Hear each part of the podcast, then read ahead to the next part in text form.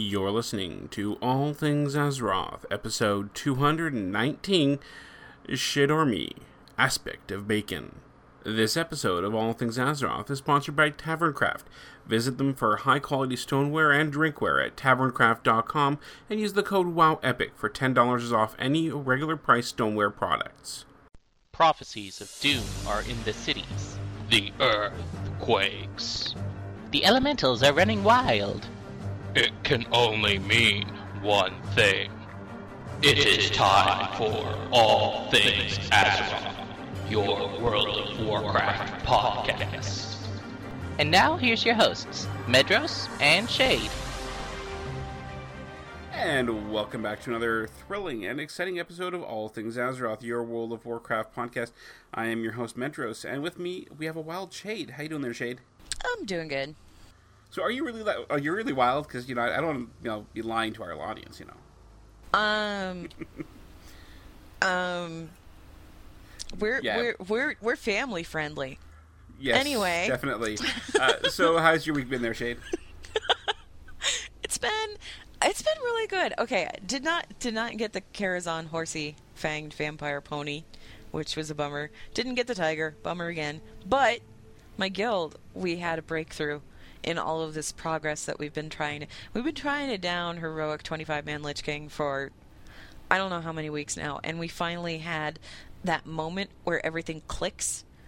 And we made a whole mess of progress in one night. He's not down yet, but I expect him to be down next week, which I'm really excited about. So that's about it, though. I'm glad to hear that. It's, it's always it's always good to make progress. So that's always Yep. that's always nice to hear.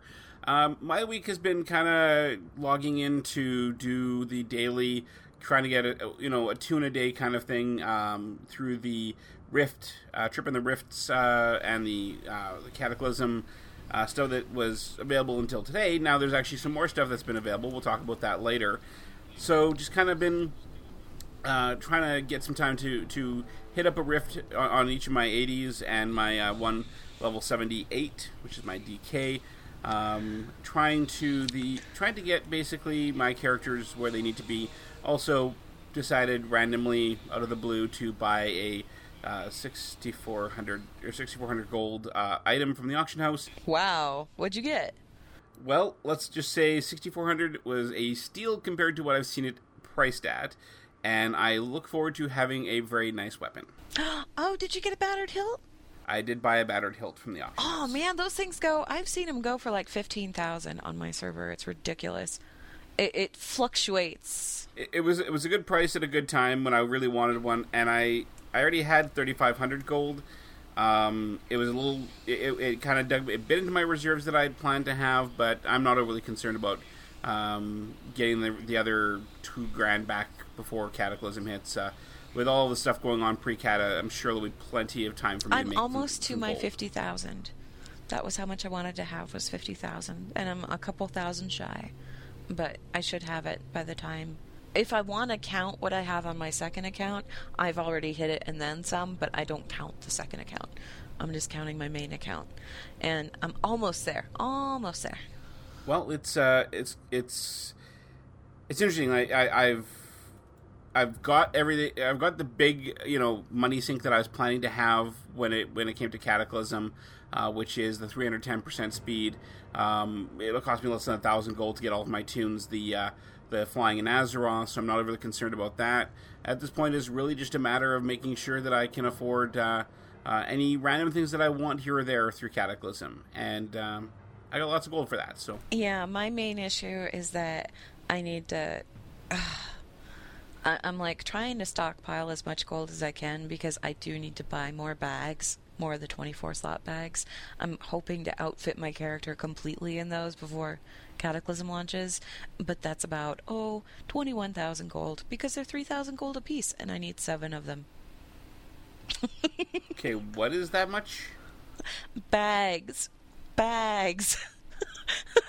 I have 22 the- slot bags. I have 22 slot bags in all of my bag slots and all, all of my backpack, and it's full. It's completely full, Medros. So I need to go get the 24 slot bags so that I have an extra eight bank slots so that I can move some of the stuff that's in my bags that I'm carrying with me into my bank. And that way, hopefully, I won't be overloaded. And oh my god, there's so many pretty dresses and things in the expansion that I want to collect. But I have a bank full of stuff, and Blizzard really has to do something about this. Okay, so do you have like the abyssal bag right now or the glacial bag? No, no, no. The one that I picked up was like the, I think it's like the portable hole. The one that you get from, you know, what's her name? Harris Pilton. it's the only 24 slot one that you can buy right now. 24 slot bag. Okay, so Yep. that must be a new one. That, okay, the yeah, the portable hole. Yeah, no, no way I'm gonna be buying that. Three thousand gold each? No way. I am. Because I'm that desperate. I'm currently I, I'm currently investing in uh, in more of the uh, the 20 slot bags. I've got one on every in every slot and every tu- every toon I have on my main on my main server, and that's that's where I'm focusing my my my, my spending right now. Um, I'm also buying some extras for the guild bank uh, over at the Heroes of Lordaeron guild there on Aldredon, and we are going to be. Uh, oh, I'm also saving some for my uh, my my druid, my second Yeah. druid, who will also be balanced for those who still think I'm insane. I can't wait to make my druid, my Tauren druid, a troll. That's gonna be fun. I, I really wanted a troll druid, so I have a Tauren. I'm gonna change it into a troll. I only want my uh, my Worgen Druid. That, that's that's what I'm making. So, um, before we do uh, get on with news and, and other segments on the show here, I do want to talk about our a bit about our sponsor, and of course, that sponsor is Tavern Craft. They are the maker of very, very high quality, fine grain stoneware. Um, you, Shade, have a bunch in your house there. Uh, our winner of the Stein we gave away at the end of the BlizzCon coverage, uh, Doom Cookie, also known as Blue Scar, is in the chat room and uh, has now received their uh, their Charge of the Dragonflight Stein, so they know how awesome these are. Yep. How long is it till Black Friday? Two, three weeks now? Two weeks? Um, it's the day after Thanksgiving, and Thanksgiving is, I think, the third Sunday in November. So, a couple of weeks, three weeks, so three weeks. Okay, so I know that you don't usually do your, you know, many Americans don't do their shopping yet. It's not Black Friday. You don't do shopping until after Thanksgiving. Blah blah blah. Thanksgiving's October, but that's just besides the point. I do want to encourage you to definitely look into the Steins from Taverncraft as a great holiday gift. If you have a fellow gamer in your life, geek player of any of the games that any of the Lord of the Rings, Warhammer, or World of Warcraft, and they like to drink, will it be pop, like my 85.2 liters of Diet Pepsi that I showed on Twitter the other day, Pop. or uh, or be it you know a good uh, a good beer or maybe some the maybe some of the, the high quality alcoholic beverages you can find in any good pub in in the, in the world. You want to look at these the Tavern Craft Steins now. They have, as I said, Lord of the Rings, some really awesome Hobbit stuff. They have the Ma- Smaug the Magnificent, Epic, and Legendary Stein. You can get those over at taverncraft.com. And you definitely want to look at, of course, the Prancing Pony and Green Dragon Deep Etched Glass Steins. And of course, if you are looking to get some holiday gifts and you want to save a bit of money, how about ten bucks? If you use the code Wow Epic when you, you uh, when you are at checkout with your Wow Stein or Lord of the Rings Stein or Warhammer Stein, you can get ten dollars off of any regular priced uh, stone uh, stoneware product. Uh, no grouping, no like no uh, group discount, uh, no um, specialty prices. As long as it's a regular priced product, you can get ten bucks off, um, and that is courtesy of All Things Azeroth and TavernCraft.com. So definitely want to check it out. Um, I believe the Murloc Stein should be, coming out in a couple of weeks, and we will definitely have an interview as well. I will be providing a review of the uh, of the Murloc Stein when I receive mine. So definitely wanted to recommend you guys check them out. Again, taverncraft.com, and it is going to be really awesome. Um, if you want to pre-order the the Murloc Stein, and yes, I'm going to keep calling it the Murloc Stein because I cannot pronounce the name of it. What is it? I can spell it for you. Is it Uh, the- or the- whatever it is? The name of it is R A W G R L R L R L R R L G L R L. Oh, so it's like the Something like that, Nice. yes. I've posted the name of the sign in the chat room because I can't pronounce Oh, it. Oh, there we go. That's an awesome name. Anybody who wants to record that as a sound drop, I will be happy to play it every time. Every time I'm talking about the Tavern Craft Steins, but you have to do a, do it in a Murloc sound, in a Murloc voice. Yeah. See, I can't do the grown up. I can do the baby, the whole. I can do that one, but I can't do the grown up Murloc. I, I agree I with John. You do a very good Murloc. You do good Murloc. Yay! Moving right along, I want to thank. I do want to thank them because they have been really good about sponsoring us through this the uh, the period of time without any sponsorships, and uh, it's really awesome These them. things are hefty too. Like, Well, you, I, you, you well, sent one I out. have a box of you them sent here. one out already to Yeah. uh, to to Blue Scar. They've got a lot of weight to them. They're, they're not- they're like really nice. now you know why they say that the well, some people say that the the uh, Steins could be used as a one-handed mace. You may even need two Oh, hands yeah. to, to wield one. That's all I'm saying. Well, hey, Tankard of Terror, that thing was huge. Anyway, so You moving on. you saw you saw what one at have we BlizzCon, got right? today? Yeah, Those things, I, Oh. I I do not want to be in, in front of somebody who is trying to hurt me with one of those. I kind of, kind of, kind of want one at some well, point. just use the time. Tavern They're- Craft. they're really You neat. Save. Can save ten Well, bucks. yeah, but I have to like save more than just the ten dollars, so I, I have to save up my monies. And I still have Christmas presents to buy because, um, unlike most of America, I haven't been doing my shopping year round. Whoopsie. So, So so so what do you get me? huh? What do you get me? I'm not going to tell you. I never tell people what I'm going to get them. I just get them something. I see. Yeah, I, I can't even use the trick I used on you on you guys last time, so that, that's just ruining my fun. I can't use the same trick twice. anyway, so So news. Yes, we should talk about some news. And now the news. From around the world of Warcraft. Let's see here. Mm, let's see. There's not really a lot of news, right? I mean, there's the second part of the elemental invasion, which is not a really big news story, is it? um, not so much actually. Honestly, it's not. Well, there's th- this brings in the this brings in the quest that you had reported on from the Right. PTR so long ago, right? right, right, and it's kind of interesting too because um, when it was introduced on the PTR, it was uh, the tablets of Fire Quest, and what you do is you go well in. I don't know what you do Alliance side because I didn't check the Alliance side, but Horde side, you go outside of Orgrimmar, and there's a guy there who's being attacked by a Twilight cultist on a black dragon, and she mentions Cho'Gall. Well, I found this really startling on the PTR because I didn't have any idea that the dude was still alive. But uh, you already know about Cho'Gall by the time you do it live and in game because the first series of quests that you did, you actually saw Cho'Gall. He was like, well, it was a hologram, really, but he was standing there going, I'm going to make everything evil and bad, and yay, old gods, woohoo! Spaghetti! I don't know. They're crazy. But this one, there's just the two quests. The first one is Tablets of Fire. You go get the Tablet of Fire, you take it back to the Earthen Ring representative. That's cool. Done, done, done. The other thing that they have you do is they give you a Sapta. And if you've ever played a shaman, you should be familiar with the Sapta because you usually t- took them to see the elements when you were doing your totem quests. Well, now you take it and you see the restless elementals that are all over the city. And by all over the city, I mean all over the city. You take the Sapta and there's just they're they're all over the place. Now, I don't know what it's like out in do you do it in Ironforge or do you do it in Stormwind? I believe it's in Ironforge, is what I've heard. I have not actually had a Okay. chance to check it out myself. Okay, I wasn't I wasn't sure exactly with that, but I figured well if it's the Wildhammer dwarves, because they are the ones that are the Earthen Ring members, and it might be in Ironforge.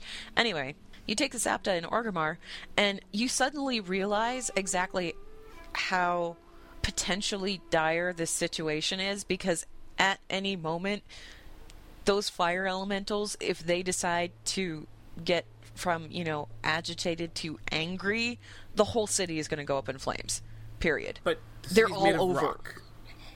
Uh uh Have you seen the buildings there? They're all thatched roofs and wood and everything else. Why do you think In Garage made it all? Oh, oh, in in Orgrimmar. Ironforge. Yeah, in Ironforge. I don't know what's up with I, I Ironforge. think Maybe it's you actually guys have. rocky ele- elementals there. I think. I was gonna say you probably have earth elementals in there. In which Yeah. case, yeah. Guess what? You know, you're living in a mountain. what happens when the earth elementals start shaking the mountain? It just collapses in on everybody. So it's just this kind of potentially sort of, ooh, wow, this is worse than I thought, you know, sort of situation. So you have the Sapta and you have this totem and you calm down 20 of the elementals and you go talk to the earth ring person and they say, good job, and pat you on the head, only not really because this is World of Warcraft. And then that's it. For now. That's it. Okay.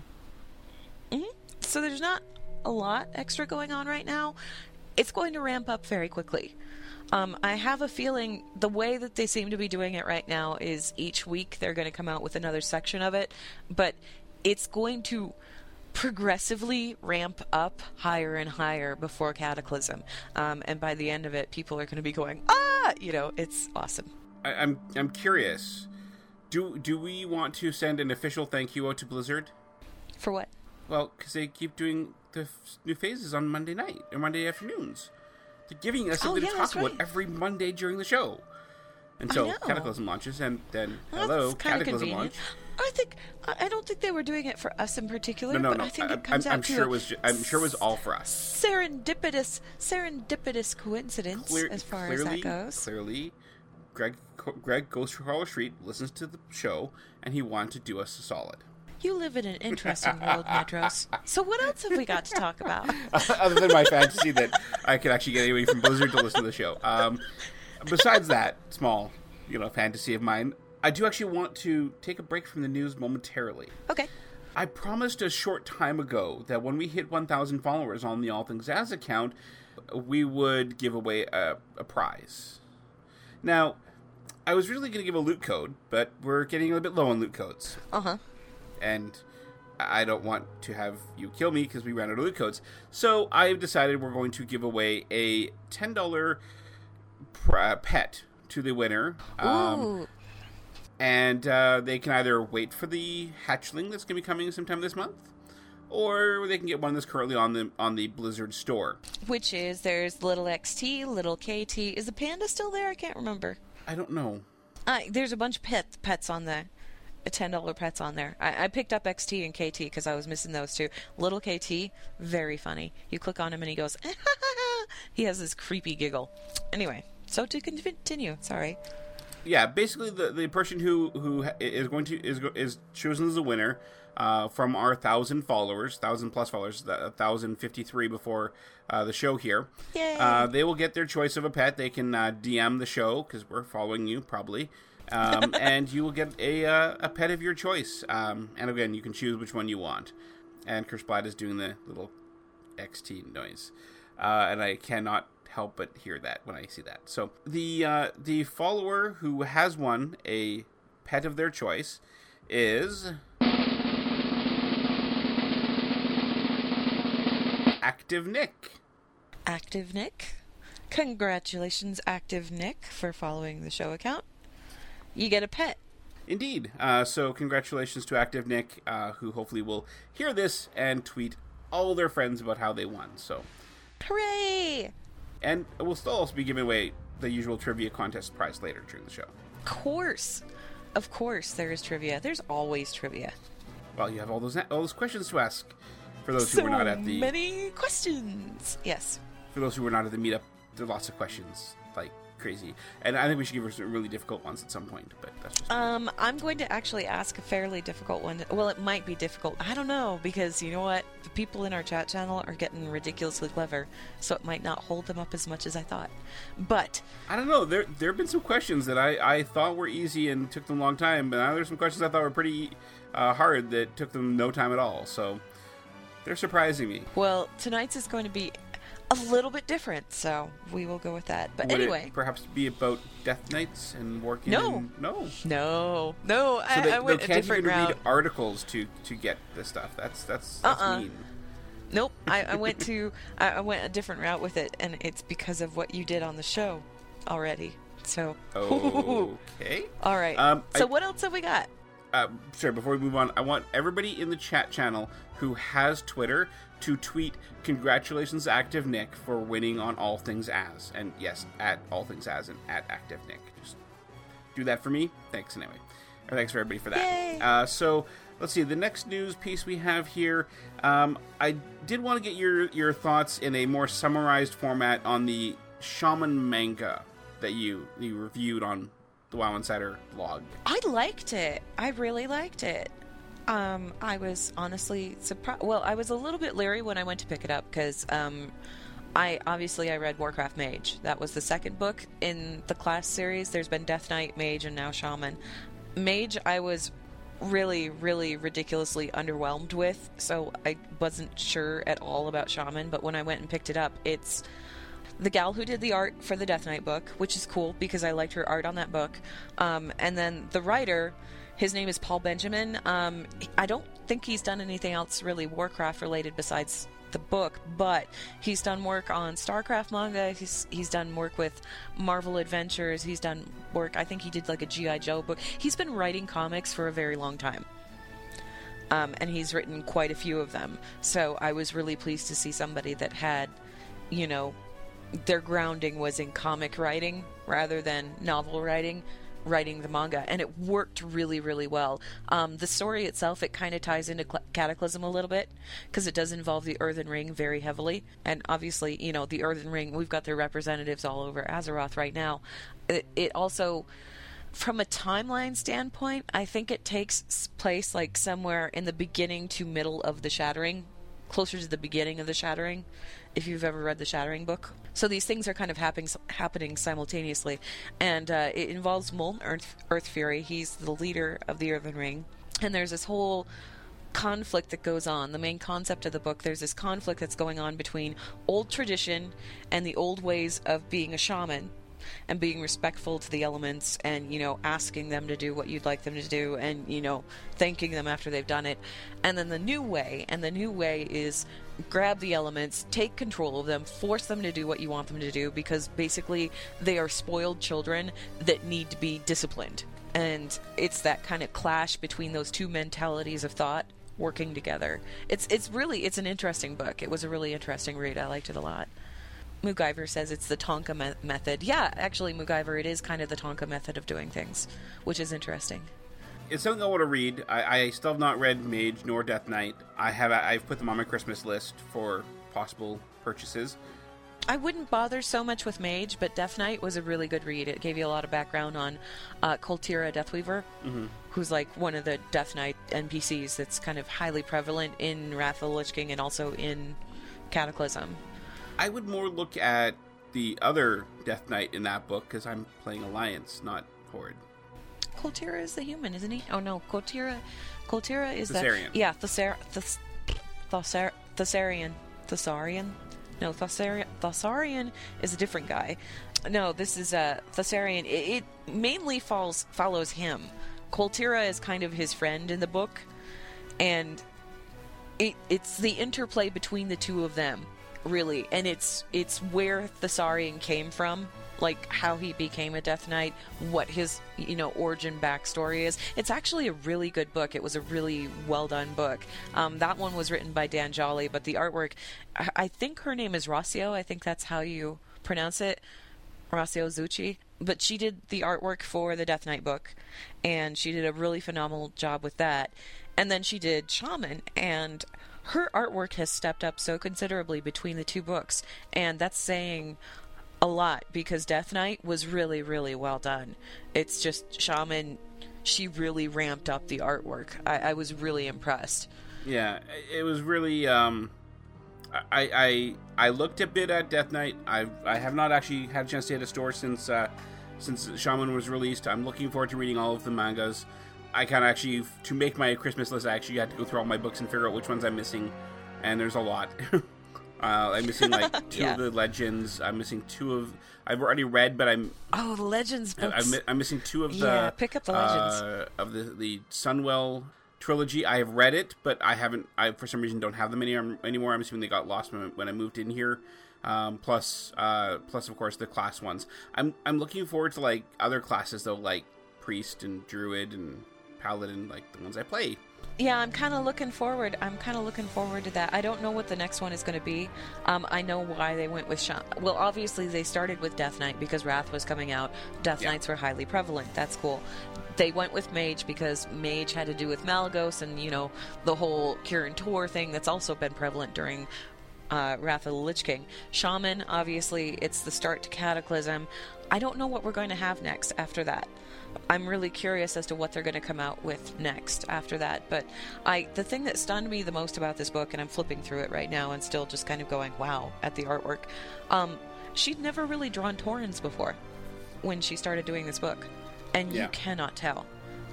Like you absolutely cannot. It looks like she's Yeah, been drawing that. them for years.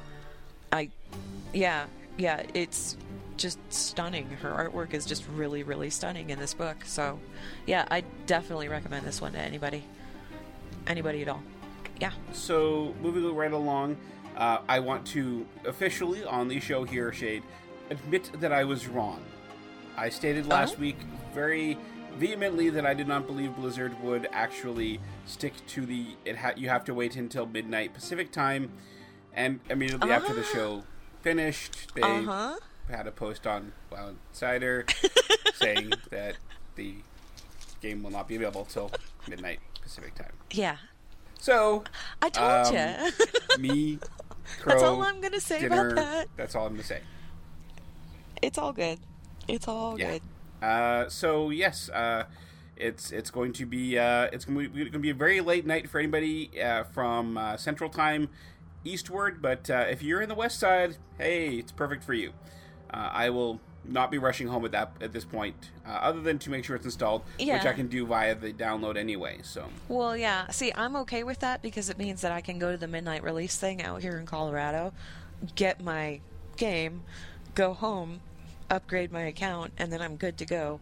Once, because for me, uh, midnight Pacific, that's 1 a.m. my time. So it's like I'll have time to get home and actually, you know, do things on my computer, set everything up so it's good to go, and then I can just go when it rolls over, which is nice. I, I, I wish I get a nap in between, but that's okay. Well, I mean, really, I'll be at this point. I'm not going to really in a rush to uh, to upgrade uh, any other way. Uh, there's no use in me buying the digital download if I can't play as soon as I get home. So what I'll do is I'll just uh, Right. I'll play when or I'll, I'll install my collector's edition when I get home, say one o'clock in the morning my time. Um, let that install for a couple hours and go and do my unboxing video that I will do again for anybody who's interested in watching. That'll be done live, uh, approximately two a at one thirty two a.m. Um, on uh, launch day or launch evening or morning, whatever, and then uh, I'll finish installing, log in, you know, kind of go around buy all my uh, stuff for that, and uh, yeah, should be fun. Uh, do do want to remind people since I know that we have had a lot of a lot more listeners from uh, the Winnipeg area. If any of you are going to the Unicity EB Games uh, to get your collection, get your uh, your WoW, we will be doing an official launch there. I'm fair. I I, I'm, I think I've received official confirmation there will be a midnight launch party there. So, courtesy of all things Azeroth, we will be having some pizzas there, a, a, undisclosed amount of pizzas from um, some local restaurant that will deliver at approximately 11:30, 11 11:30, so we can all uh, have something warm in our bellies while we're freezing our butts off. And that's in That's 29 always a days. good thing. 29 days. I know. I know. Are you excited? I know. I Are you panic excited? is starting to set in. I, I I have. I am excited, but I have so many things that I need to finish before that it's like, oh god, I only have 29 days left. Oh, one of the things I forgot to say this week, Okay. tomorrow with tomorrow's server reset, uh-huh. we are going to go do molten core, and I am going to hit exalted Hydraxian Waterlords with my second character. Just Congrats to you. just in time. Like seriously, I am squeaking that out by the skin of my teeth, but that's okay. Wouldn't it suck if tomorrow 4.0.3 is released? Yes, and don't you even and- say that. Don't you even go there. that reputation is gone, and because you know they're not going to do that. They're, they're still. so it's not going to be released another incredibly- two weeks. yeah, I was so incredibly nervous about that because I was like, "Am I going to get it done in time? I don't know if I'm going to get it done in time." Ah, and then they came out with the release date, and I'm like, ah, "I think I'm going to get it done." And then they're like, "Oh, but 4.0.3 is going to change everything." I'm like, "Ah, no, I might not be done in time. I don't know, but I am." I never want to do that again. I'm not going to be able to either, so that's probably a good thing. Well, I'm sure there'll be some new reps you can get uh, Uh-huh. reputation with in the, uh, the the game. So, um, let me see here. What else we want to talk about? What do you think about the new uh, Worgen Druid flight form video from Wowhead? Isn't Is this really awesome or is this awesome? I mean, really? That is really. I wasn't expecting them. See, I figured, okay, I knew that they were coming out with new, obviously new feral and and and, and you know kitty and bear forms. That was obvious, and they'd come out with that. I didn't know if they were going to do it for flight form because flight form was a Burning Crusade thing.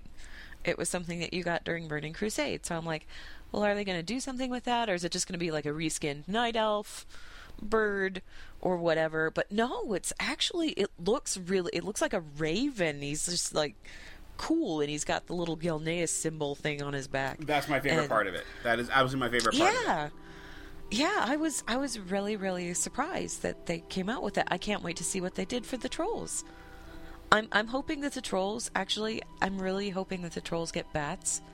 I think that would be cool.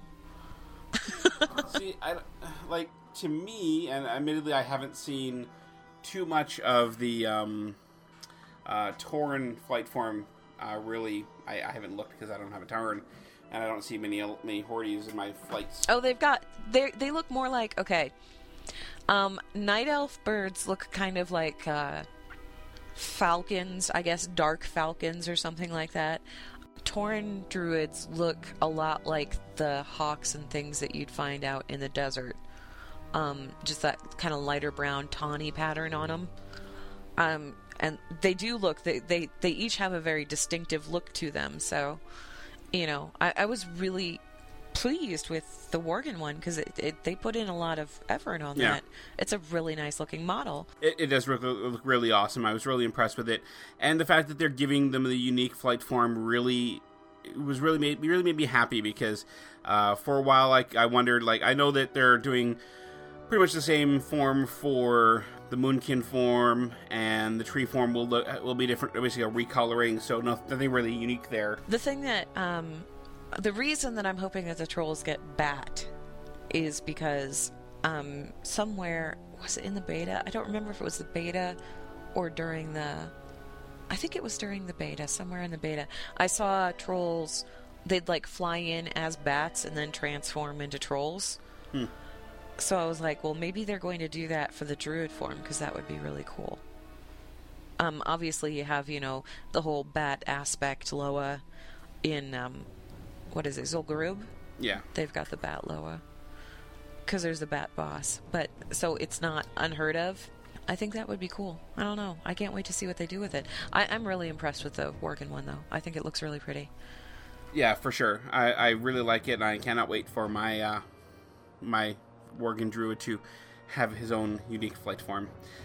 So, what do you think about the new uh, hairstyles for dwarven females? You know what? It's not just dwarven females. There's um we we dug up some dwarf female hairstyles that are new.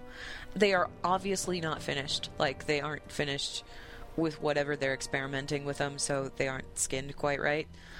But there have been new hairstyles popping up. Let's see. I think we've seen uh, troll female. I think we've seen orc female. I can't remember. I think orc male had some too. There was gnome ones. There was a gnome female, gnome male. There was different ones with the. It looks like they're just gradually kind of adding a new, a, a handful of new styles to each of the races, which would make me happy. Um, I, I, I what I really want to see is, uh, I, I want to see that four pigtail style that the goblins have. I want to see that available for multiple characters because that one is so cute. I love it. Yeah. I think it's definitely going to be very interesting. Uh, I do hope they come up with more hairstyles closer we get to release because honestly, I think it's overdue. We need to be. Oh uh, yeah, no, we need I, to have more I'm hairstyles. totally. Yeah, I'm totally happy about this because it. I I was afraid that the barbershop was a really cool thing that they came out with, but they never really did much with it after they came out with it. They didn't really add any new stuff for the longest time. So I was thinking this is going to be one of those things that in Cataclysm is going to be completely ignored. Oh, yeah, that was something for Wrath. We aren't really doing anything with that anymore. So I'm really kind of gratified that we are actually seeing more variety because I like variety. I like being able to choose different things. You know, For sure, for sure.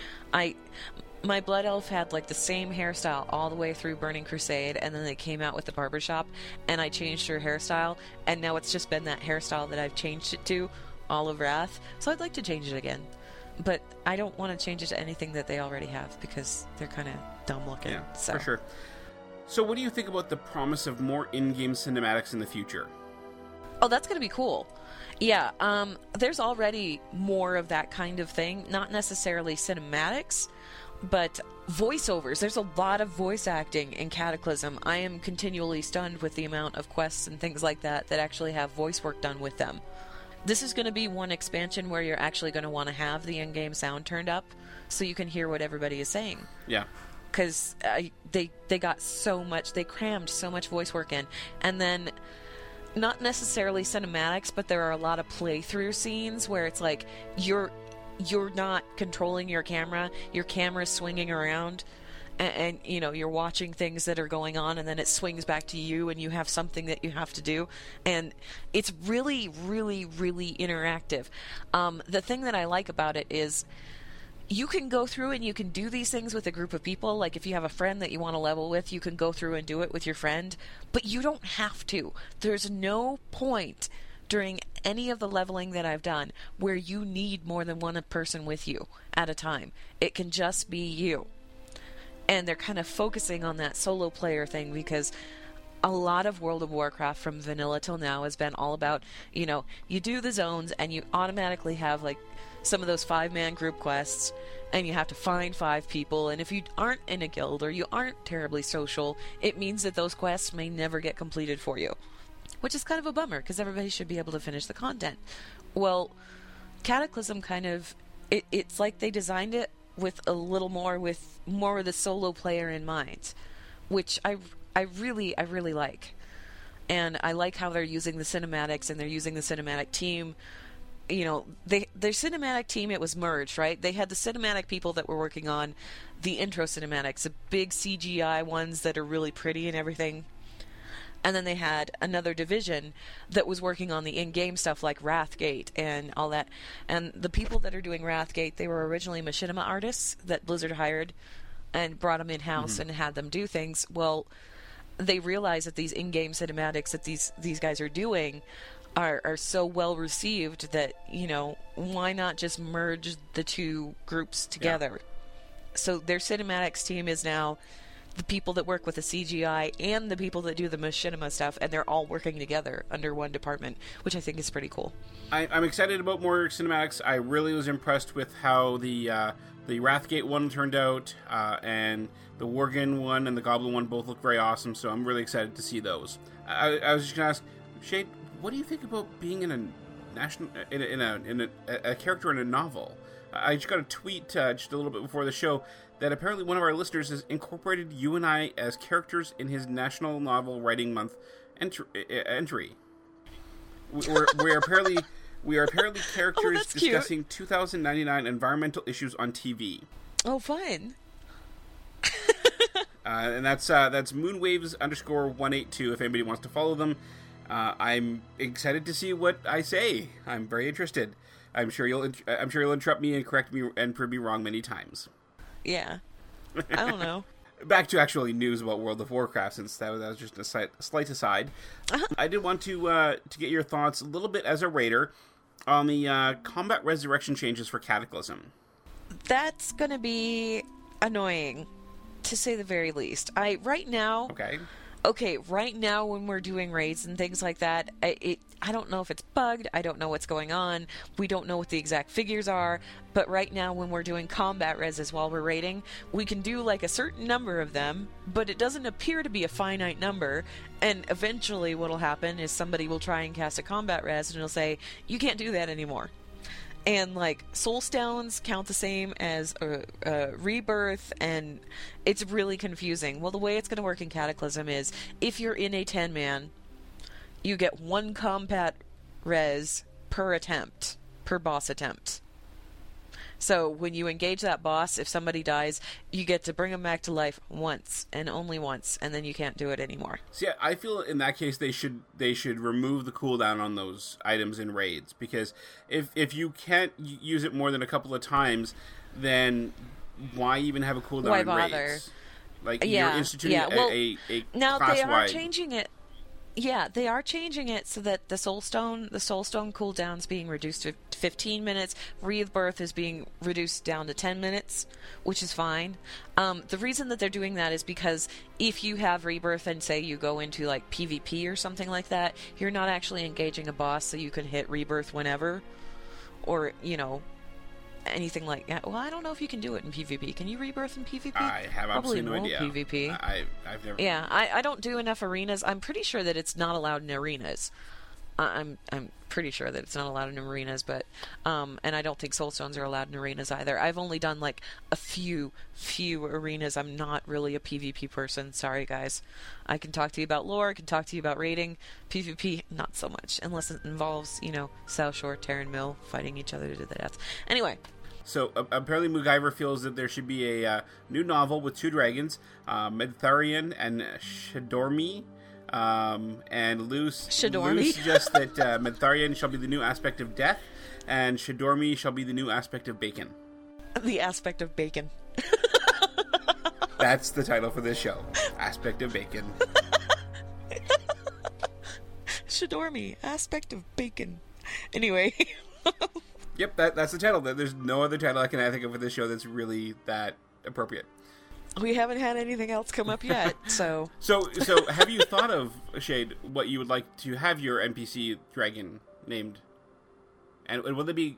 I'm not going to have an NPC we're- See, talking- if I had an NPC talking- though, you're, you're going to be an M- If you, I you're going to have an NPC in game. It's going to be a dragon, an internet dragon, and we either get to kill it or or be friends with it. I think you should be friends with it. I would like to be a blue dragon because the blue dragons they watch over magic, but they also watch over books and and like texts and records and things like that. And I think that that would be appropriate if I were to have an internet dragon. I would be the one that would watch over, you know, the lore and things like that. I think I think Shadormi, who is the aspect is the uh, the the bronze dragon in charge of the library. No, not a bronze dragon though. I don't. I don't want to be a, a, a So you, you don't bronze be an dragon. infinite, infinite. I got you. I- I'd wanna be you. like- you don't be an infinite. I understand. I, I, I, I, the bronze ones watch over timelines, and I watch over timelines, but they infuriate. no, actually, you know what? Shadormi would actually be a cool one because then I could like gripe incessantly about having to watch over the timelines and how they're so screwed up because that's what I do. Well, I, I think I think that that, that a, a bronze dragon has the benefit of being able to go back in time to obtain the books that is not no, that are no longer possibly available because it's rare out of print novels. Yeah, something like that. Working working for the bronze dragonflight. Yeah, I could get behind that. I could get behind that. And I am very concerned about the fact that I'm apparently now I'm, I'm a black dragon. I'm an evil black dragon who's new the, the new aspect of death. Do you really want to kill you, Lou? I mean, are you saying that I'm going to kill you? I think I would make you. Let's see. If I were going to make you a dragon, I would probably make you a red dragon because I was just going to say that I'm I'm definitely well, a red yeah, dragon. I would say a red dragon because you play a paladin, and paladins are all about life and light, and the red dragon flight is about life. So I would make you a red dragon, Indeed. and you'd be a very grumpy red dragon. Oh, ow! you you you you tear me, you tear me a, in my really, really deep in my heart. You're calling me a grumpy red dragon. You'd be like Medror- M- Medorial straws, or something like that. Medorial straws. Yeah. Medro straws. Medro Any- straws. Yeah, Medro straws would work. Any, anyways, I think that's I think this is, that's enough of that line of topic. uh, so let us uh, let us let us pull out our yoga mats and talk a little bit about those le- less traveled places of well of the world of Azeroth. This week is a good one too. Okay.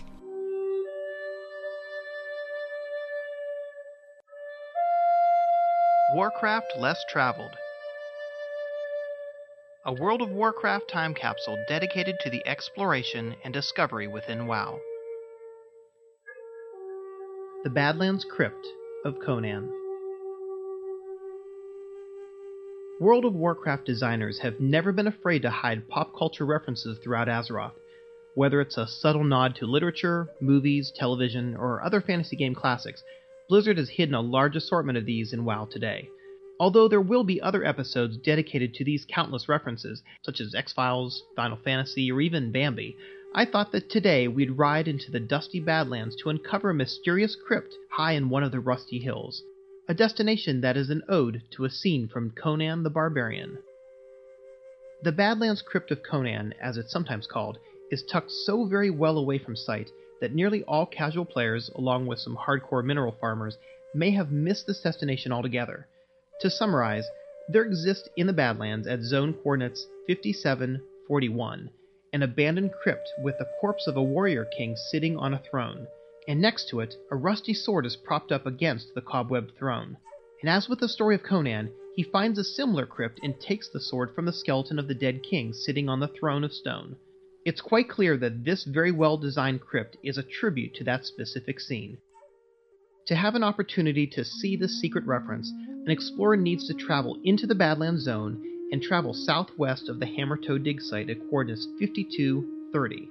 You'll run directly into the Hammertoe dig site by traveling south into the Badlands Zone and towards the tall mountain in the north central portion of the map.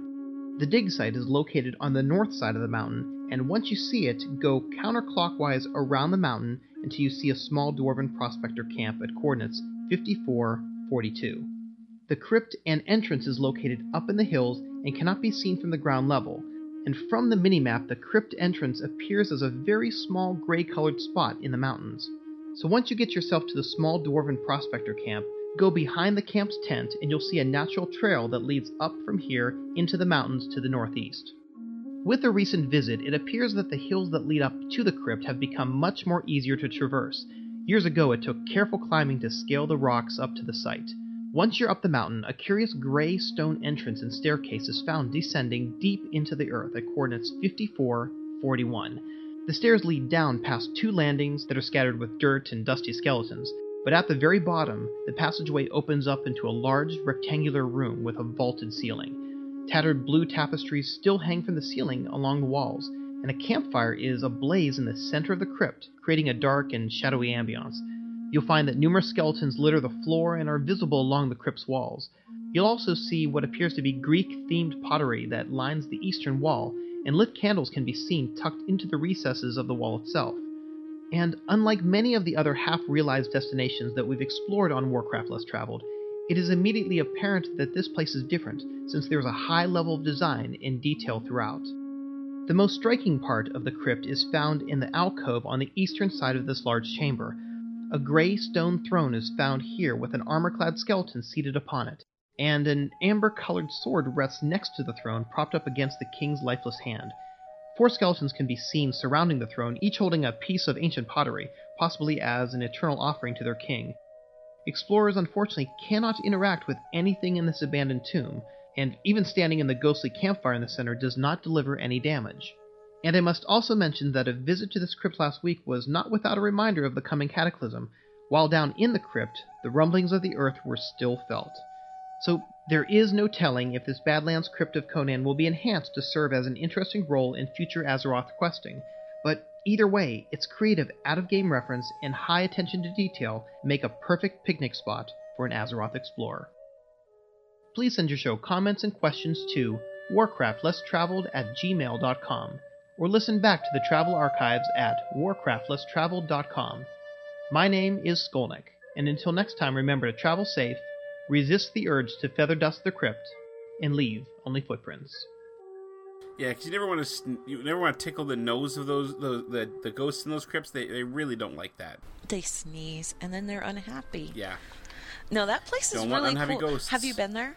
I don't believe so. No. Oh, see, you should totally go because it's really cool. Um, it's it's one of those places that doesn't really have any lore behind it or anything. I think it was just made as a direct reference, and it's so out of the way that people don't usually even notice that it's there. Yeah, So when I stumbled across it on one of my characters, I was, "What is this? This is really weird. Oh, it's like Conan. Neat." You know, it was just one of those little hideaway places. I find it ironic that they have a, a shout out to one of their competitor, well, to a a basis of one of their competitors bef- before the competitor came in. I'm sure, but Yep. anyways, I, I believe we have a loot code to give away to a lucky person in the live chat room. My goodness, I believe we do, and I am going to type this thing in the chat channel because I haven't done that yet.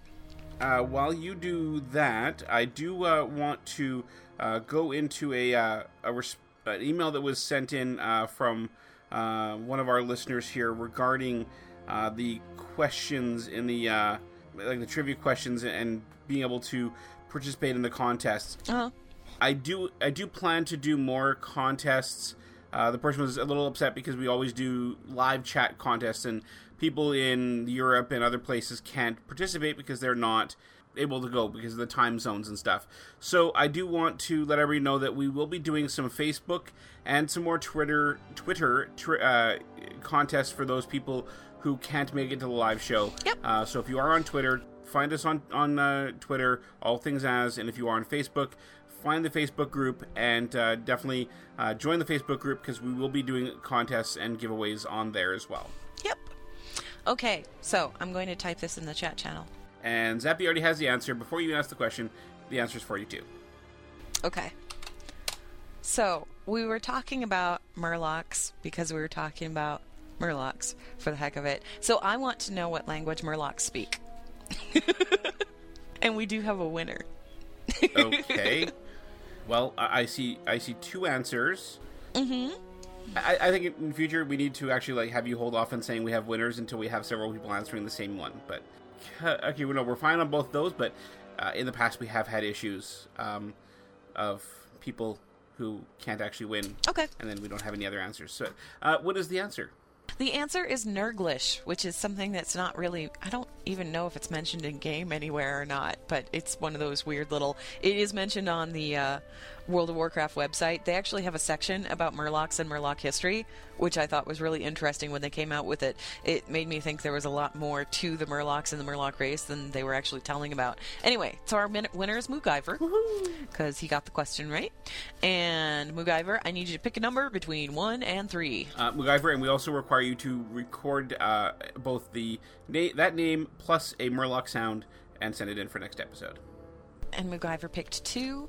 MacGyver, you have won a Path of Cenarius loot code.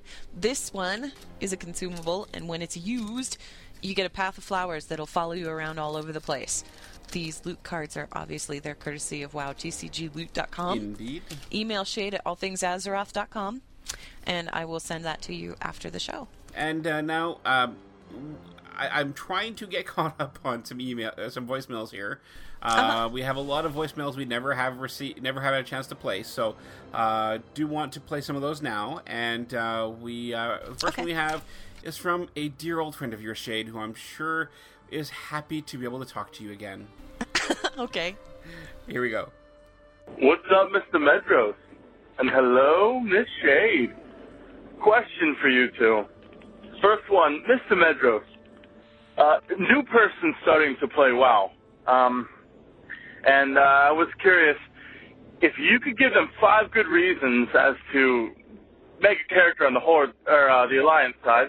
Um, what five reasons would that be, excluding the uh, the Worgen, of course? You are not prepared.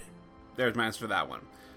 Next. Um, and for the little lady on the show, uh, the question I have for uh, Miss Shade is um, Deathwing. Uh, I really don't know too much about Deathwing. Uh, I know about the whole sort of uh, Arthas and Illidan. I haven't really taken the time to look up too much on Deathwing, the lore behind that. Um, but I'd love to walk into Cataclysm and uh, know exactly what's going on, why I'm fighting against Deathwing, and and the whole story behind that. That would be awesome. Um, I greatly appreciate it. Uh, I know it's been a while since I called, but you two have a great a great time, and uh, for the Horde. Did you get the uh, general idea of his question? Uh, yeah, you wanted to know why Deathwing is doing what he's doing? Yes, but I'll answer his. I'll answer his five questions for me first, since really the one I played Okay. isn't really a valid question. Uh, first off, um, more gnomes to punt. Uh, second, I would definitely say that uh, the night elves are pretty awesome.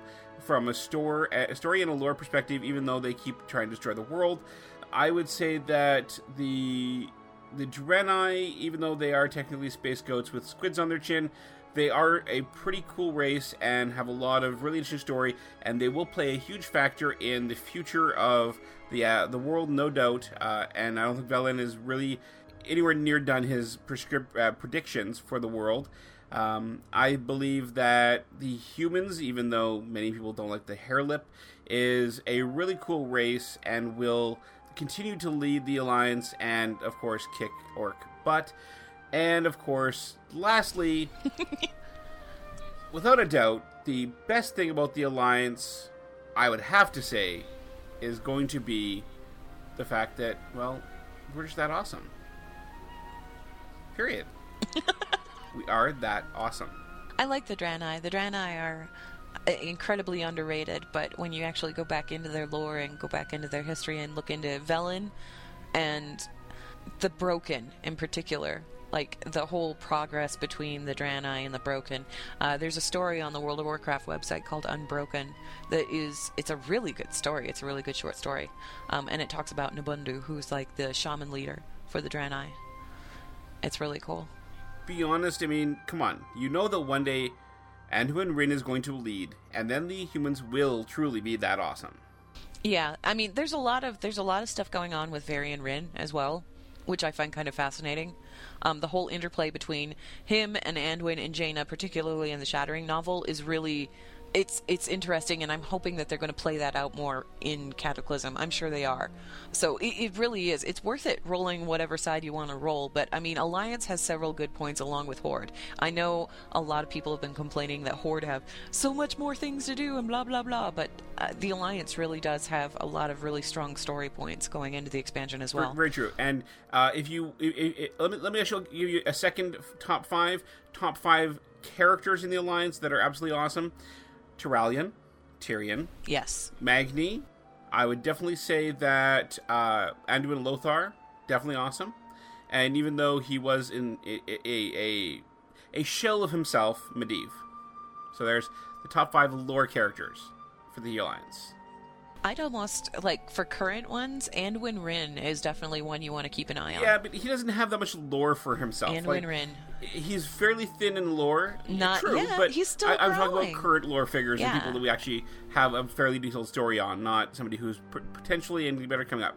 And I mean, yeah, of Yeah. course, Malfurion is like the biggest kick-ass of, of them all. But Now, as far as Deathwing goes, uh, Deathwing. yes, our good friend Deathwing. Deathwing dates way back when the Dragonflights were formed. There were obviously the different aspects. There was Nozdormu, he was time. There was Alexstrasza, she was life.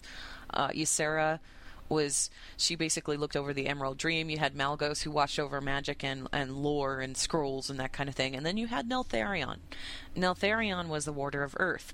What the Titans didn't keep in mind when they made an Earth warder was that the old gods that they had imprisoned under the Earth were very much able to chat with the Earth aspect. And they pretty much played on his paranoia and made him think that everybody else was out to get him, including members of his own flight and members of the other dragon flights, and that he should be the one to reign supreme. So Deathwing went a little bit cuckoo and he built this thing called the Demon Soul. That's what it was called when it was created.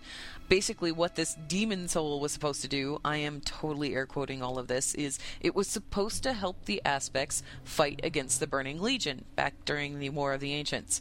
Only what they didn't know was that it wasn't meant to fight the Burning Legion, it was meant to fight everything. So Neltharion managed to convince the other aspects that every dragon in the world should put a little bit of themselves into this thing. So they all did, because they figured, oh, this is for a good cause.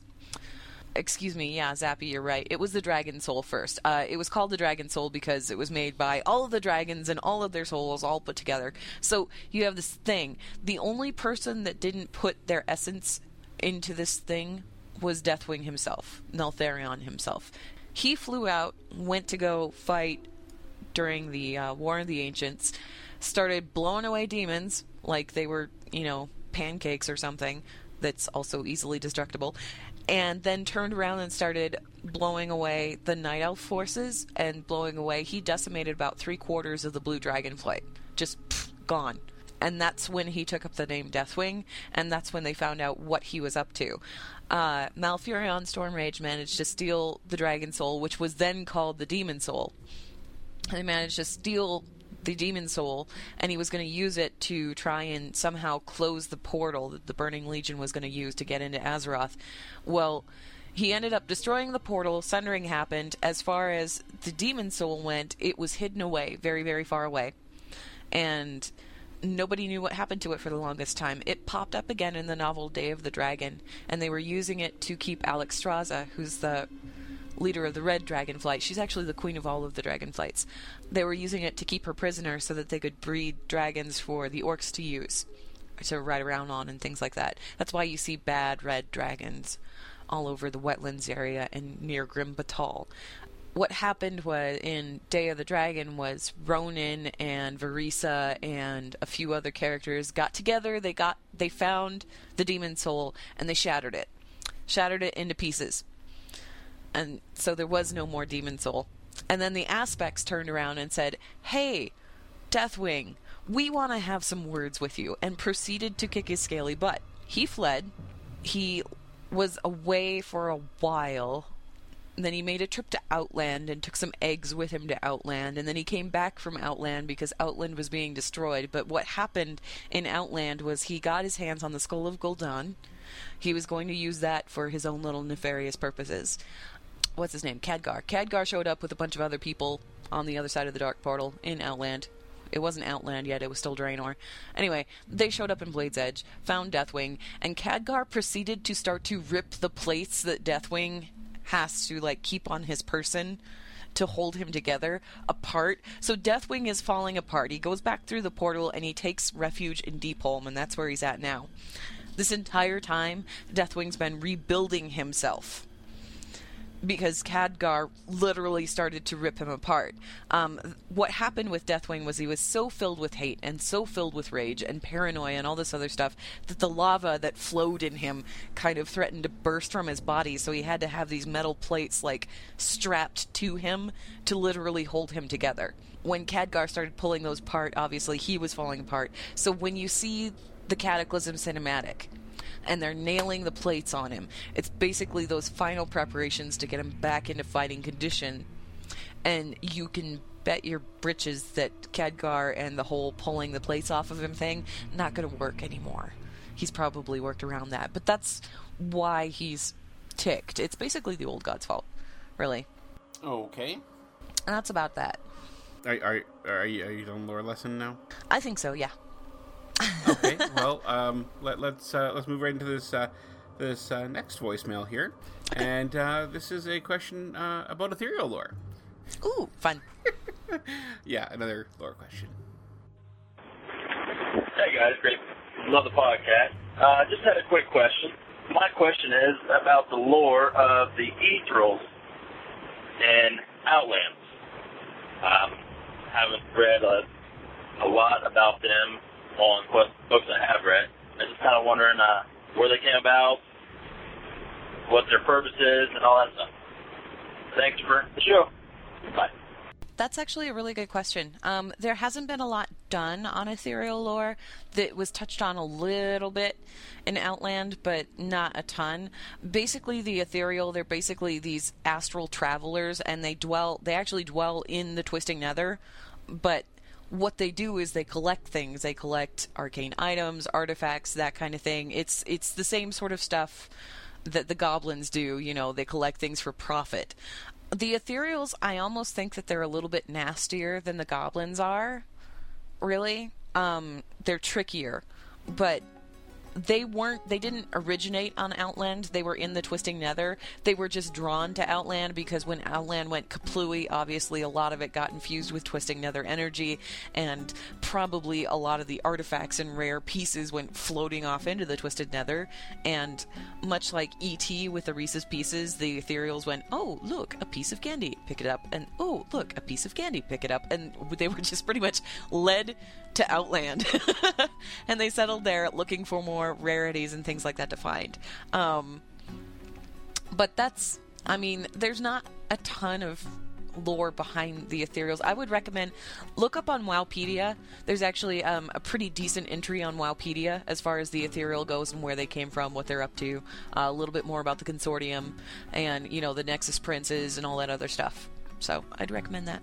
Let's see here. The next one we have, um, hmm. Let's make it a three-peat on lore here, and uh, we'll talk a little bit about Cho'Gall. Hey Shade, hey Medros. Uh, I love your guys' show. I have a couple things to say. Uh, one's a question, one's a comment. And the question's pretty much for Shade since she seems to be the uh, specialist in lore. Um, in the book Tides of Darkness, um, I believe it was Aaron Rosenberg, Cho'Gall meets his end at the tomb of Sargeras uh, when Orgrim Doomhammer sends uh, some orcs down there to kill him and kill Gul'dan, actually, for betraying the Horde. So how is it now that he's suddenly alive? Uh, what's the uh, explanation for that? Um, or maybe I missed something, but I mean, it pretty much says that he goes down with axes embedded in his chest. Uh, I don't see how you could really survive from that. Um, but maybe I missed something. Um, and the comment I have is I want to predict right now on your show that a uh, zone or an instance or a raid in a content patch for Cataclysm coming up uh, in the future sometime, 2011, 2012, will be the Tomb of Sargeras. You know it's coming. They got to put that in World of Warcraft at some point. Uh, but I love you guys' show. Thanks a lot, and uh, rock on. Today's just lore day, Apparently. apparently they have. Apparently people got an impression that there is. Shadormi. Shadormi has her work cut out for Apparently her people today. got the impression that I have this lore person on the show and they should ask questions that are lore related. I don't know where they got that impression. I have no idea. So yeah, um, Cho'Gall. Cho'Gall is actually pretty interesting. Yeah, I thought he was dead too because it was pretty obvious at the end of that Warcraft 2 campaign um, in Tides of Darkness in the book that he died, um, supposedly. But the thing is, is nobody in that dies in Warcraft is ever really, really dead. I know, like the end of Warcraft 3, when you're playing through Warcraft 3 and uh, Illidan and uh, Arthas, they're fighting. It looks like Illidan dies. Like, it really looks like Illidan dies, but obviously he didn't. He was dragged off. They just didn't show that part in the book, or in the sequence. Cho'Gall didn't die. He was grievously wounded, but he did manage to escape. He was just presumed dead at the hands of the Sons of Blackhand and the and the Blacktooth Grin clan in the book. After the battle at the Broken Isles, what Cho'Gall did was he escaped to southern Kalimdor and he basically went to Ahn'Qiraj. He took shelter in the chamber of C'Thun, where C'Thun is at, and he he chilled out there, um, kind of recovering and rebuilding his strength, and also rebuilding the Twilight's Hammer cult. That's why the Twilight's Hammer is still prevalent down in Silithus, is because they're all worshipping Cho'Gall and C'Thun. Cho'Gall has been working on a way to bring C'Thun back to life in the comics. Um, there's actually there's an article in the lore section. If you if you go to uh, if you go to WoW Insider, on the top sidebar thing, there's a there's a section called Guides. Click on Guides, go down the lore. Um, there's a list of all of the lore articles that have been on the site, and one of those articles it's called Med'an Cho'Gall and the Prophecy. It basically goes over everything that was done in that comic series. That should catch you up to date with Cho'Gall and what he's been up to. But yeah, everybody thought he was dead. You're not you're not mistaken. You're not crazy.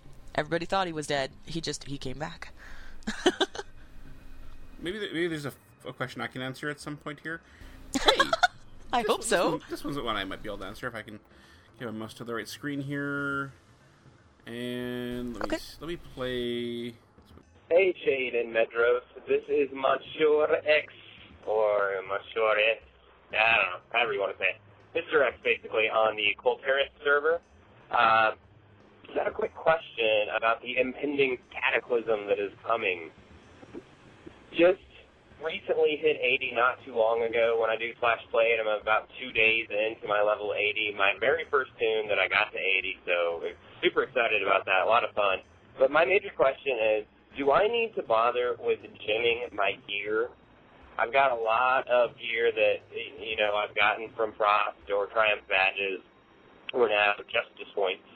Um, but just wondering, do I need to bother gemming that gear, or is most of it going to get replaced as soon as I start questing up to 85 when Cataclysm comes out? Uh, thanks, and dig the show, and keep up the great work. I have a jewel crafter. I can answer this question. No, Really? I wouldn't. I mean, Oh. and if you have the gems yourself, go ahead. See. If you don't have the gems, I wouldn't do it. See, I would say yes, absolutely. Gem it, enchant it, get it all set up because the better your gear is going into cla- Cataclysm, the faster you'll level through Cataclysm. That's that's my whole thought on the matter. And the thing is, is with doing heroics and things like that, you're you're getting justice points all the time. So uh, you might as well just blow them on gems and start getting the good gems, get them cut. I, I wouldn't. I wouldn't go out of my way to like make sure you have the best of everything, but hey, you Yeah. know, you know, th- at, at least throw the blue gems in there, if not the purples. Yeah. I, I would only I would I honestly would not throw purple gems. Um I I have not honestly ironically I have a crapload of purple gems, but I don't want to waste them because I know that uh, at some point they will be valuable on the auction house. Uh, Yeah. I do plan to sell all, all of my gems uh, in the next little while, except for my blue gem, my green green quality gems, because I can still do dailies with those. Um, Yeah. But really, at this point, I would only use blue gems, blue quality gems. I would not use epic gems. Yeah, see, I would do it. I would go ahead and max out your gear as much as possible, enchant it, gem it, reforge it, mess with reforging, reforge some of it maybe, because the better your gear is going into Cataclysm, the easier time you're going to have leveling through it. And it, it's it's definitely not a walk in the park to level anymore, which is kind of nice. I, I it's kind of a refreshing change. I I wasn't sure what to make of it at first when I went in, and I'm like, wow, they're hitting me for a truckload of damage. this is crazy, right? But at the same time, it was kind of refreshing, especially since leveling through Wrath was relatively easy. You know? I, I like a little bit of a challenge. I'd rather have a little bit of a challenge. Keeps it interesting. And there was a few a few voicemails we weren't able to get to. Uh, we'll kind of run through the the questions that were asked in them though. Uh, Okay. Pi asks, "Is it worth taking the day off December seventh for the launch day, or will there be lots of problems?" I'm taking it off, but it's probably you're probably not gonna get a lot of playtime, honestly. Yeah, if you take the okay, if you take the day off, you can take the day off. You might as well go ahead and take the day off. I mean, if you, i- would recommend taking instead of taking the seventh off, maybe take the eighth off because that first day, unless you're planning on trying to get you know your server first eighty five whatever, uh, that first day is going to be so generally speaking, uh, Blizzard has never had a flawless launch in terms of server stability, and it's mainly because they come out with the new expansion and everybody is trying to log on and Yeah. everybody is trying to play. If you're playing on a high pop server, uh, look forward to a very large queue to log on and get on. Like Argent Dawn. Um, if you're playing on a yeah, if you're playing on a low pop server, look forward to disconnects and that kind of thing. Unless they've really, really ramped up unless they've really, really ramped up, you know, their server stability and all this. Now, I do know that they've been upgrading the servers, so maybe the server load will be a little bit easier, but I never go into the first day of an expansion looking to play the game. So, Yeah. Um, Camtholian asks, um, Oh. "Why is my name taken, but the armory doesn't show the player?" oh, I know the answer That's to a that level one. ten level ten issue, right? No, well, okay, it's one of two things, Okay. right? Okay, the armory, the armory only shows characters that are level 10 and above. So somebody may be holding that name on a level 1 alt. Okay. Alternatively, if somebody hasn't played in like months and months and months and months, they will no longer show up on the armory. Or if they've recently server transferred, it won't like show it. I think is the other thing. Okay. But yeah, if they're under level ten, i- if they've got like a bank alt or something like that, it's not going to show them on the armory at all. Okay, I have. You probably well. Yeah, I'll go ahead and mention it. Okay, I have gotten a name that was taken before, um, just by petitioning a GM and going, I re- would really like this name, but it doesn't. I mean, it's taken on the server, but I've never seen this person. I've never seen them log on. They aren't on the armory. You know, the before you do that though, put put your name on your friends list. And if you see them log on, well, then don't bother with this. But if you never see them log on, it like it's been mm-hmm. weeks and weeks and you never see them log on, you may want to petition a GM and go, I'd really like this name. Somebody took it. They aren't doing anything with the character. Can you can you give me the name? Sometimes they'll do it, sometimes they won't. It just kind of depends. The other option, uh, he's actually Cam Tholigan's in the chat room right now, and he said he could just add an E to the end of your name. That's the other option, is just doing an alternate spelling. Yeah. Is all. Um, they don't frown on the alt, t- alt key characters anymore, so you can put like an umlaut over something if you wanted to. I don't recommend doing that though, because a lot of guilds or a lot of people doing groups and things like that, if they can't whisper you by typing your name in, Yeah. then they, they get really annoyed with it. Yeah, but I, I think that, uh, like like Fo said, talk to a GM and, and they can unlock it for you um, if it's somebody who doesn't log in or whatever. But uh, yeah, if it's somebody that's just holding the holding the name and there's been no activity on the account and they haven't been using it in however I don't know what the delineated amount of time is if it's like 6 months or a year or whatever with no activity, but if they haven't been using it for a very very long time, then the, the GMs can go ahead and turn it over to you. But if that if that person is using it for a bank alt or they're actually using it for something and they are logging in on the game, you know, they have some sort of intention with it, Yeah. then they won't give you the name. honestly, if somebody wanted the name I have reserved for my druid, they would probably get it. Um, unless Blizzard goes by account instead Mm-hmm. of character. Um, but we'll we'll see what happens, and and hopefully, It's by character. Okay. Yeah, when I got when I got the name that I was looking for, they actually did give me the name that I was looking for because the person who reserved the name hadn't been on in like years. I'm assuming anyway. Uh, they told me though. They said I'm going to give you the name.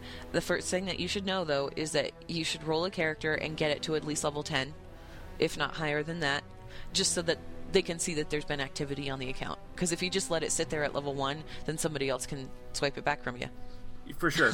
uh, so the the last one we have here that I want to go through uh, is from James Taggart. He says, "What could Blizz do to get people into the subscription app?" And my real question for that is that uh, I. I don't think there's anything they could do that would really encourage widespread adoption that they would actually do because they're not willing to make thing make game changing The things. app? Yeah, the the uh, the uh, iPod app. Oh, you mean like the armory thing? Yeah, the armory thing, the, the subscription one. Yeah, the armory thing. Honestly, I think the armory thing is kind of one of those niche little. Th- It's targeted to people who like to play the auction house, and people who like to play the auction house will subscribe to it readily. Um, they have added a few things to it to make it a little bit more worthwhile to people, but I don't like. You can chat. You can chat on Guild Chat through the app now, can't you? I think. Didn't I they believe change so, it? yeah. Yeah, you can chat with your guildies and stuff while you're on the phone. I don't know why you would want to do that, but some people want to. You're right, though. There, there's a limit to what they can do with the app because as soon as they integrate anything that's actually could be considered game changing, like if you could make gold or something off of it, or you know, gain experience by having the app, people are going to kick up a fuss, and they don't. They don't do that kind of thing. It's it's sort of like the trading card game stuff. The trading card game stuff is cosmetic and it's fun, but it's nothing that actually affects your gameplay. Um, and uh, just going to go through a couple of quick emails uh, as quick hits here. Um, and yes, I know a lot of podcasts use that term, but yeah, just just wanted to go through a, quick, a couple of quick ones here that people have uh, sent in. Uh, one person in the chat room was asking about their email, their email, so I'll just read that one here quickly. Um, hey, Mendelson Shade, I have two questions. One from a lower stand, standpoint, which class matches to each race? And number two, what would be a good way to describe each class to a new player? I'm trying to get my friend to, into the game, but not sure how to explain each class. I appreciate any answers and wanted you to know that this is my favorite World of Warcraft podcast. Sincerely, Jay Willis, level 62 rogue of the Eternal Fighters Guild on Illyria, US. First off, go rogue power. Woo! Anyway, um, that's a really tough question. Um, as far as wow, okay, are we talking about expansion races too, or just the original races? I don't see any limitations, so let's go with all of them. Okay, Draenei Paladin, absolutely, because they're all about the light. Um, Blood Elf, probably Mage because they're obsessed with the arcane. Tauren, Tauren, I would almost say Shaman over Druid, but I think it can go either way. Night Elf, definitely Druid. Um, Orc, Orc could be Shaman. Orc could also be Warlock. Orc could also be no, not necessarily rogue. I, I think the two the two classes that kind of personif- personify the orcs are warlocks and shaman, because they were originally shaman and then they were corrupted by demons. So those two kind of fit. Trolls, probably hunter because they had the shadow hunters, and then also I don't know what would you say for trolls. I'd say shaman too, but because they worship the Loa spirits and all that other stuff, and that's all kind of part of the shamanism thing.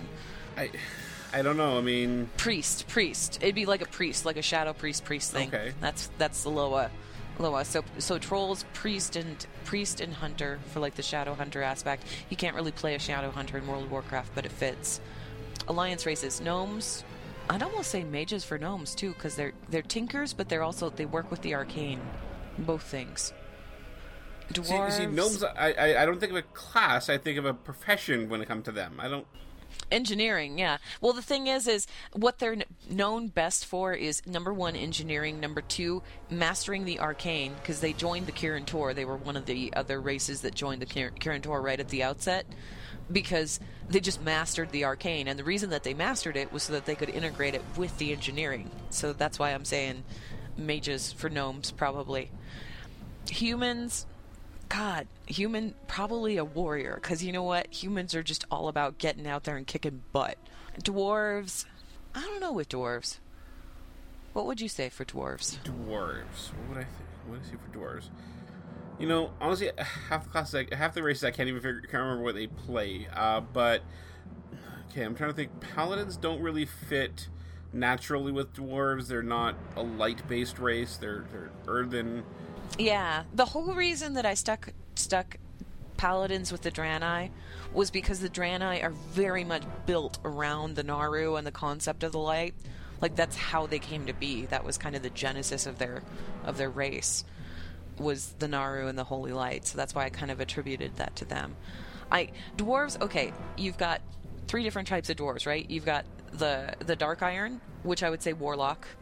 You've got the Wild Hammer, Shaman, obviously, and then you've got the Bronzebeard. And the Bronzebeard, I don't know, Warrior, probably I think so.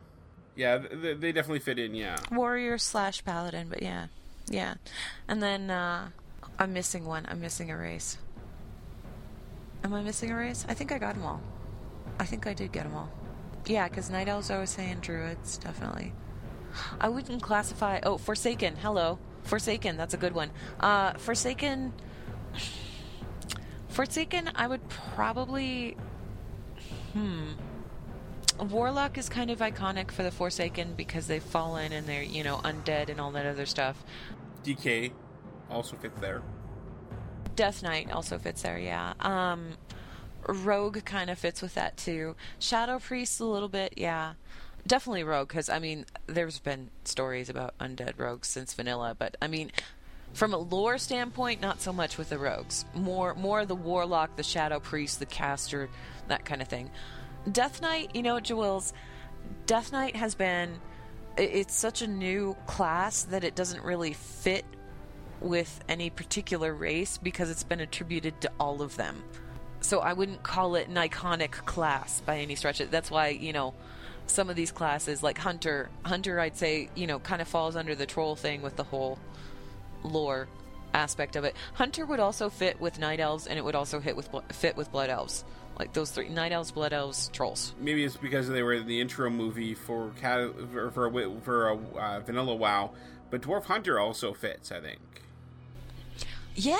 Oh, hi. I forgot about that entirely. Yeah, Dwarf Hunters, absolutely, absolutely. And and yeah, I mean, it, it, it's really hard to try and mix them right in though.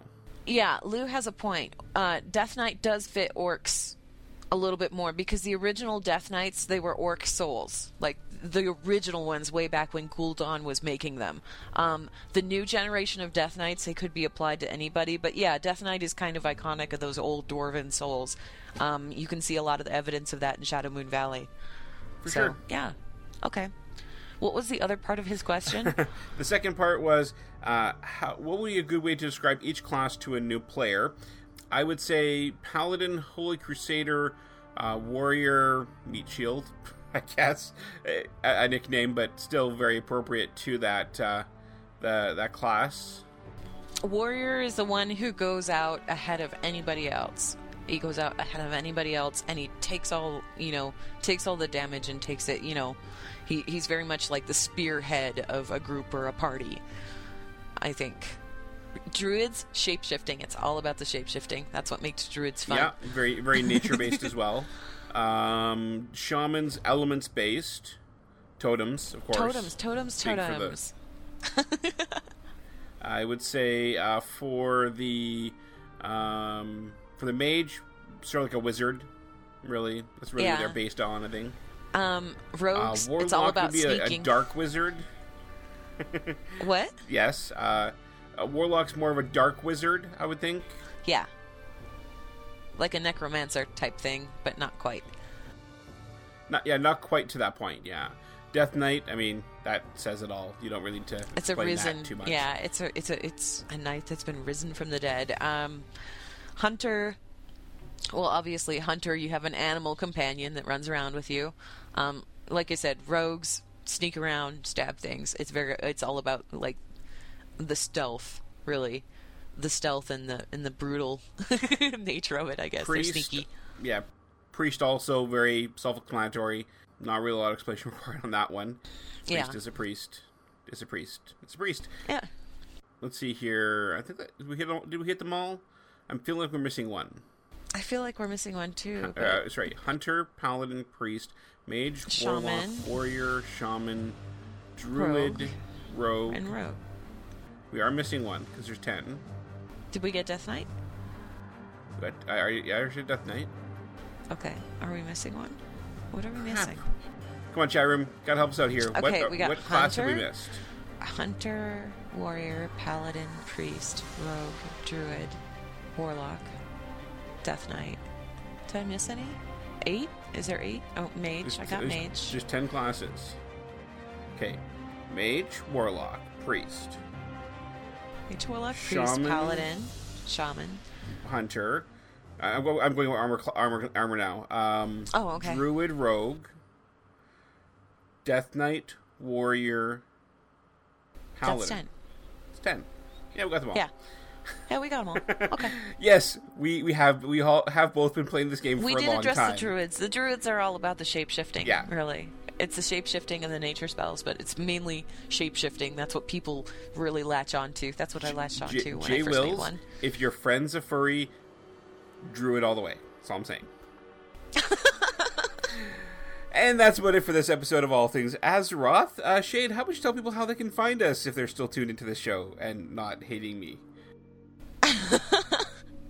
You can reach us via voicemail at 1785 ATA WOW 5. That's 1785 282 9695. Uh, You can reach us via email at show at allthingsazeroth.com, medros at allthingsazeroth.com, or shade at allthingsazeroth.com. You can also reach our segment authors uh, for Warcraft Less Traveled. That's Warcraft Less Traveled at gmail.com. And for Ask Moo, which we didn't have this week, but Ask Moo is one of those segments where people send in questions. If you have a question for Moo, send it in to askmoo42 at gmail.com. You can catch the show on iTunes. Please feel free to download it there. We'd also like you to rate it, review it, that kind of thing. We like that sort of stuff. Uh, you can check out our guild on the Alliance side of the Argent Dawn server. It's called Heroes of Lordaeron. You can catch us on Twitter. T- show account is All Things As. You just heard we gave away a prize because we got a thousand followers. We will be giving away more prizes and stuff on the Twitter account. So please follow that show account if you'd like free stuff. Free stuff is always good.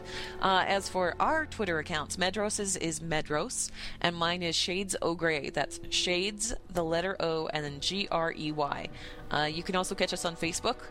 Please feel free to become a fan of the show on there. We'll be giving stuff away there as well. And I think that's about it, except for, you know, DreamHost, because we like DreamHost. Well, I do want to. I- I don't don't don't know if I caught this, but uh, I do want to uh, let people know that we do want you to go fill out the listener survey. That is still going on, and we definitely want to hear your thoughts. Get your, I mean, lots of really good feedback has been received uh, via that. I've put that into the uh, into the chat room for those people who are there. I'll also put this in the show notes. Please do go fill this out. Uh, this will really help us when it comes to future advertising, and we do want your thoughts, your reactions, your opinions on how the show's going and how you'd like to have us improve. And uh, yeah, definitely check out dreamhost.com. Uh, really awesome web host. We have lots of bandwidth, perfect for podcasting because our bandwidth keeps growing. Ooh, ooh, ooh. I have a bit of breaking news. Okay.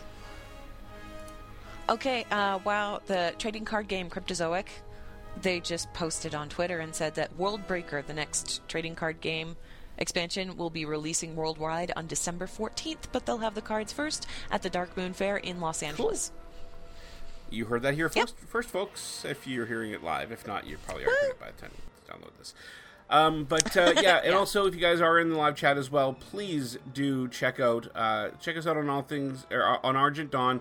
Uh, of course, we have the uh, really awesome. Um, uh, really awesome events going on there. Uh, Skolnick, after the show here, is doing a tour for those who have never been to the Dwarven Airport above, above Ironforge.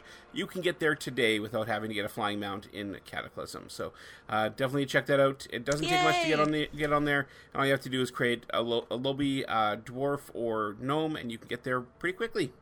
So we'll definitely uh, see you guys then. And uh, again, thank you for tuning into All Things Azeroth. And go, oh, sorry, again, thank you to our sponsor, uh, Tavern Craft.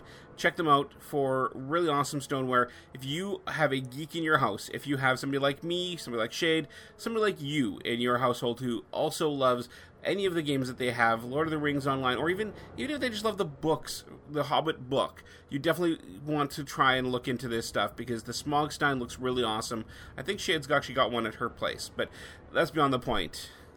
And I am sure do. maybe one, one day we'll see her uh, we'll, see her hold that in front of the camera or, or show us what it looks like in, in person. But uh, we'll definitely we'll definitely give some of that stuff away later uh, later this month or uh, early next month. And of course, as I said, we'll have an interview with uh, somebody from Tavern Craft later this month, and my review of the Murloc Stein when I receive it as well later this month. Um, but uh, definitely check them out as I said, great Christmas gifts giving. Um, I don't know a single geek who is into any MMO that they cover that would not love one of their products. So definitely check them out.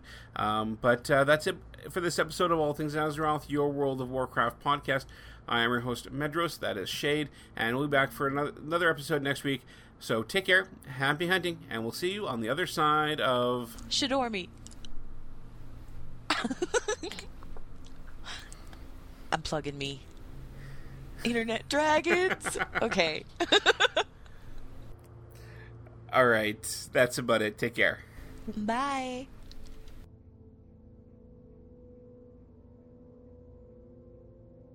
This has been a Dwight Walbridge production.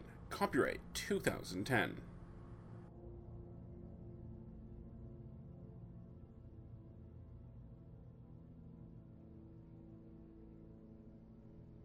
Oh, it can be fun, fun times.